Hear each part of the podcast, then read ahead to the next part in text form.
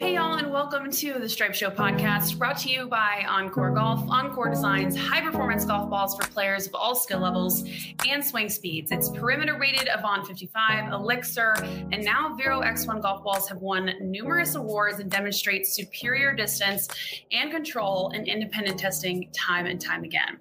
Well, you know what time it is. It's Friday, and we are back with another Happy Hour Express edition of the Stripe Show podcast featuring me, your host, Samantha Marks. Today, something pretty exciting coming your way, which I'll get to in just a few minutes. But first, let's talk golf this week and catch you up with what's been going on. So as we know, it's FedEx Cup playoff time. It's the first of three playoff events this week, the Northern Trust at Liberty National up just outside of New York City. Beautiful views. If you haven't been watching it on TV yet, you can like see the Statue of Liberty and see the New York City skyline in the background. So it's been super awesome to watch. New York is one of my favorite places to go. I think technically Liberty National's in Jersey, but still a pretty awesome golf course to watch on TV. As we know, the top 70 in the FedEx Cup rankings after this week advanced to the BMW Championship. That's not the top 70 in the field. That's the top 70 of the FedEx Cup rankings. And then after that, from the BMW, the top 30 in the rankings advanced to East Lake for the Tour Championship. If you don't know how the Tour Championship works now, I would go into it, but I try to keep this podcast short and just Google it. It's pretty weird, but if you're a golf nerd, I think that you'll be able to figure it out. So we've got a couple of exciting weeks to come. And then, you know, obviously we have the Ryder Cup coming up right after that. So it's going to be an awesome few weeks for the PGA Tour and for golf. So it's a great time to be the couch potato like I plan on being for the next few weekends. Well, on the Ryder Cup note, Travis fired up the Twitter Thursday and Friday and got Golf Twitter all mad at him. Very much a me move, so proud of you, learning from the best. Just kidding. But Kevin Kisner won last week, as we know, and he created all this buzz around the Ryder Cup. And he, right now, as I'm recording this, he's in last. And people are coming for Travis after tweeting this. Kisner +5 today. This was yesterday, Thursday. Are we still feeling the same about him on the Ryder Cup? Now, mind you, the people in his replies is the Barstool, Kevin Kisner obsessed kind of cult following that's mad at Travis. So take that for what it's worth. But are you guys really arguing in Travis's replies, really trying to say that Kevin Kisner belongs on the Ryder Cup team because he won one event? Like, that's what I think we're arguing about here. The dude's won 4 times on tour in 10 years since joining the tour in 2011. This one win is a quarter of his wins, okay? He's only finished in the top 10 4 times this season, and one was last week. You could say better about a lot of other guys on the PGA Tour, but for some reason, we're fixated on Kevin Kisner. Don't put words in my mouth saying it's easy to win. I understand it's not. It's very hard to win on the PGA Tour. But, like, y'all find one thing that one guy with a lot of followers says one time and latch onto it like it's law. Like, let's detach ourselves, think for ourselves for a moment, step back, take a look at the big picture, and realize that this was just one event. Okay, we need to all. Kisner, I'm sure, great person. I'm sure, great guy. From what I've seen, he's a great podcast guest. Like, he's been on the Barstool podcast.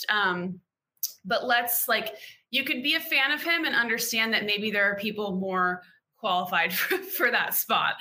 This has nothing against Kevin Kisner. I love watching him. I love watching him on tour. I love watching the guys who aren't complete bombers like Bryson and DJs out there dominate on the PGA Tour and win. But this is a moment where we kind of need to step back and reevaluate what we're really saying here. So this leaves me with this question.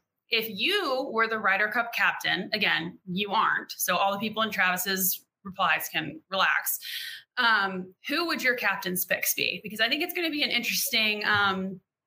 interesting few weeks here that's going to prove a lot to Steve Stricker, and it'll be interesting. I know that Travis is planning on talking about this a lot for the next 2 weeks. The next 2 Thursdays are going to be Ryder Cup specials, talking all about what to expect for the Ryder Cup. But I think it's time for some young guys to come in and be picked and kind of change the the narrative of, you know, the Phil Mickelsons and the older guys who've done it and clearly haven't been as successful as we wanted to be. So that's my question for you. I would honestly love to hear these responses. So tweet me. I would love to hear who your picks would be as the Ryder Cup captain. And let's hop off the Kisner train. Let's take a second to talk about the folks over at OnCore Golf. OnCore has earned a reputation across the golf industry and with golfers everywhere for its combination of value, performance, and customer service. Their team in Buffalo, New York, is flipping the script on golf technology through perimeter-weighted balls made with the high-density particles and proprietary nanotransitional layer, offering players enhanced accuracy, control, and distance.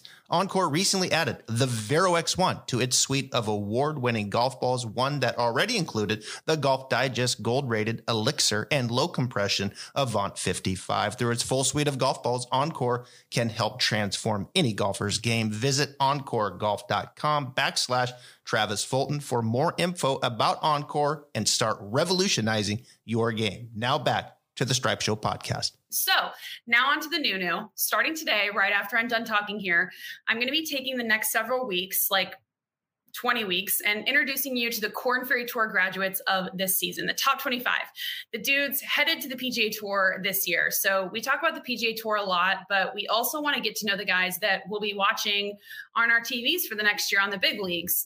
We're going to get to know their golf games, some fun facts about them, and you know I'll focus on stuff that's off the golf course. So kicking off this series with me today is Curtis Thompson. Curtis, thanks for joining us. Thanks for having me. Yeah, you earned your PGA Tour card on Sunday after a solid finish at the Pinnacle Bank Championship. But let's back up a bit. Your first Korn Ferry Tour win was last year at the 2020 Evans Scholar Invitational. Describe the feeling of winning that first event. It had to feel good, right? Yeah, I'd been in position a few times in my career, maybe 3 to 7 times or so, and it was nice for it to all come together there in Chicago. Chicago's a great city. We go there all the time. So I love that you won in Chicago, but you also had a solo second and T3 this season and a top 10 finish this week, secure that card. When going into that week last week, what's your mindset like knowing that you kind of have to make a push? I really like the Pinnacle Bank event. I've always made the cut there and always put together some sort of a decent tournament. So I was happy that the last event there was on a course that I liked. It's nice to have somewhere where you're comfortable to be able to make a push like that. So I was very happy that it was there in Omaha. And you see your name on that top 25 list at the end of Sunday's round. Tell us what goes through your mind. What's that like? I think everybody kind of had probably the same reaction. It's just the year was finally over, 43 events later, and, you're inside that 25 number. It was a really long year for everybody. Usually on the Korn Ferry, if you win and just kind of stay the course, make cuts and stuff like that, you'll stay in the top 25. But that wasn't the case. There was plenty of people that won that didn't keep their cards. And, with all the COVID and everything, it was just everybody was just, it was like just a big sigh of relief for everybody just to be done with the year. Well, it's an exciting time for sure. And as we know, your sister's on the LPGA Tour, Lexi. How proud was she of you? What was that phone call like? She's over at the British, so I didn't get a phone call. I got a text message, but obviously, the whole family is obviously very excited, and it's been a long run here since 2018 for me. So everybody's very happy. And you're in Idaho this week, right? Yes. And is there, like you said, kind of a sense of relief going into the last 3 events, knowing you've secured that card? Yeah, now you just kind of have a different goal in mind. Everybody who isn't number one, which obviously after these 3 weeks will be 48 guys,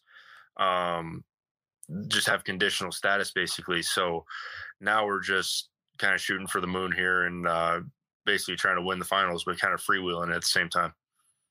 Yeah, for sure. You're the first player though to win the Korn Ferry Tour's final stage and then earn their PGA Tour card the following season, in case you didn't know that little stat about yourself. I heard that. How does goal setting work for you and your team? Like, how are you going to look at your game coming up in the PGA Tour season and make sure that you're making the progress you want to make? Well, everybody's kind of told me that's been on the PGA Tour that my game is a little more suited for being out there, a little more of a ball striker, not so much of a short game wizard. So I'm really excited to get out there, obviously make a you know, make a good assessment of what's going on with my game now and where it needs to get better. You know, I believe driving accuracy needs to get better, as my stats will show. And, you know, a little bit of short game here and there. And I think we've kind of got it all dialed in and ready for Napa. But yeah, definitely going to have to make an end of the year assessment before I head off to Napa. Yeah. Well, hey, Curtis, you're up first because we have some hard. We got the hard stuff out of the way, but I want to get to know these future PGA Tour players and ask everyone kind of a few same questions. So rapid fire, don't think too much about them. Golf and non-golf related. So answer as quick as you can. Okay. Okay. Okay. 3 words to best describe you. Ready to go. There you go. Okay. Do you have any passions that aren't golf related? Cars. Okay. Who or what motivates you? My family. If you weren't a golfer, what would you be doing? Wow. That would not be teaching golf. I have no idea. I don't know. Maybe something in accounting. Okay. Best advice you were ever given? Never give up. And your most memorable golf shot to this day? Oh boy. I mean, to this day, I would have to say it was the first putt that I hit there in Chicago. It was one of the hardest putts on the golf course. And that's one that you keep going back to, huh? Yeah. It's just, you know, under the circumstances, it was like 50 feet long up over this hill. And it was, putted down to like 3 or 4 inches under that kind of pressure. It was kind of cool to see. Well, Travis, as you know, is an instructor, so we like to talk a little bit instruction on this podcast. What are you working on in your game right now, and how do you see that changing or not changing in that little bit of off season you'll have? Yeah, I mean, it really depends on course management is a huge thing for me. You know, if you look at my rounds there last week, made a lot of birdies and bogeys on Saturday and Sunday, and then kind of leveled it off at the end of Sunday. I kind of basically smacked myself in the head. I'm like, really, what are you doing? Like, you need to like cool off. So I changed up the game plan. You know, if I can get the ball somewhere in the fairway and then somewhere into the fat of the green, you normally play pretty decent golf. But when I go out there, I was trying to win in Omaha, obviously, as everybody was. I went out there, I made a lot of good swings, and I made a lot of very bad errors in those first 7 holes. So that's a big thing that I have to work on, just making sure that my ball stays in play. But right now, as far as my golf swing goes, I tend to get a little under the plane coming down with very little rotation. So I try to, you know, that's basically my only thought. I try to get that club inside going back and then what feels like over the top coming down with a lot of rotation. So that's really what it comes down to when I get nervous or when I get anxious. That's usually what I fall into. It's an interesting point about course management, because I feel like that's what a lot of amateurs need to learn. I played in college. I didn't play professionally, but I feel like, you know, my parents play all the time and they want to get so mad. And I'm like, if you just hit the fairway and the green, right? That's something that everybody can learn from. Right. What would you say is maybe the best piece of advice that you've learned in the past couple of years on the Korn Ferry Tour that you could give to the average golfer, like your average weekend golfer? Yeah, well, obviously you have to be able to, I mean, limit mistakes, obviously, right? Like everybody has a strength, everybody has weaknesses. There's no perfect golfer. I mean, it's just not a perfect game. So, I mean, I would say that's, you have to find what your strength is. Mine would be my iron game. So when I start getting the ball out of play, I take my strength and give it back to the field. So I have to put myself in the fairway that way, whether if driver gives me a 7 iron, but 3-wood or 2 iron gives me a 5 iron, really there's no difference in those two clubs for me. And I'll be able to, you know, if I'm in the fairway versus the rough, that's going to be the difference. You know, same with a wedge versus an 8 iron, you know, if I'm in the fairway, that's going to be not tough to beat me, but I'm going to have a better event than if I were going around pounding it in the rough. So play to your strengths, basically. If you know you can hit a 3-wood better than a driver, then do that and get yourself out of trouble. Right. And some amateurs are decent putters or something like that, but then they'll go and, you know, they'll be decent putters, but they'll be crappy chippers. So they'll hit the ball on the short side of the green, have to chip it, and then they're chipping the ball to 20 and 30 feet, and then their putting can't save them at that point. So it'd be better off if they just put the ball onto the fat side of the green and take their strength in putting and, you know, finish the job that way. A lot of amateurs think they're way better than they are. I think we've both seen that. Yeah. Yeah, everybody needs to lower their expectations too. I talk about that a lot on here, but Curtis, I promise you we would keep it short. I wish you the best of luck this week. I love chatting with you, and good luck the rest of the year, and especially this coming up season on the PGA Tour. We'll be watching for you. Thank you, and thanks for having me. Do you feel like you are constantly overshooting greens or coming up short because you choose the wrong club? Well, if that's the case, today is your lucky day, because I'm proud to announce my brand new partnership with the boys over at Pinned Golf. Their brand new ACE rangefinder is amazing, and it's only $199. I've been using it for a couple weeks now, and I was blown away with the quality. It has a slope technology, pin locked vibration technology, so you know exactly when you are locked onto your target, tour level accuracy, and best of all, it is powered by a USB charge, so you can forget about those little batteries every other rangefinder makes you buy. 145-minute charge lasts you 50-plus rounds. I love it. Our friends over at Pinned Golf are hooking up all of our listeners with $25 off and free shipping when you use code Stripe Show. That's code Stripe Show. I'm telling you, for $175, you simply cannot beat the ACE rangefinder. Head on over to pinngolf.com and get yourself the ACE and get dialed in.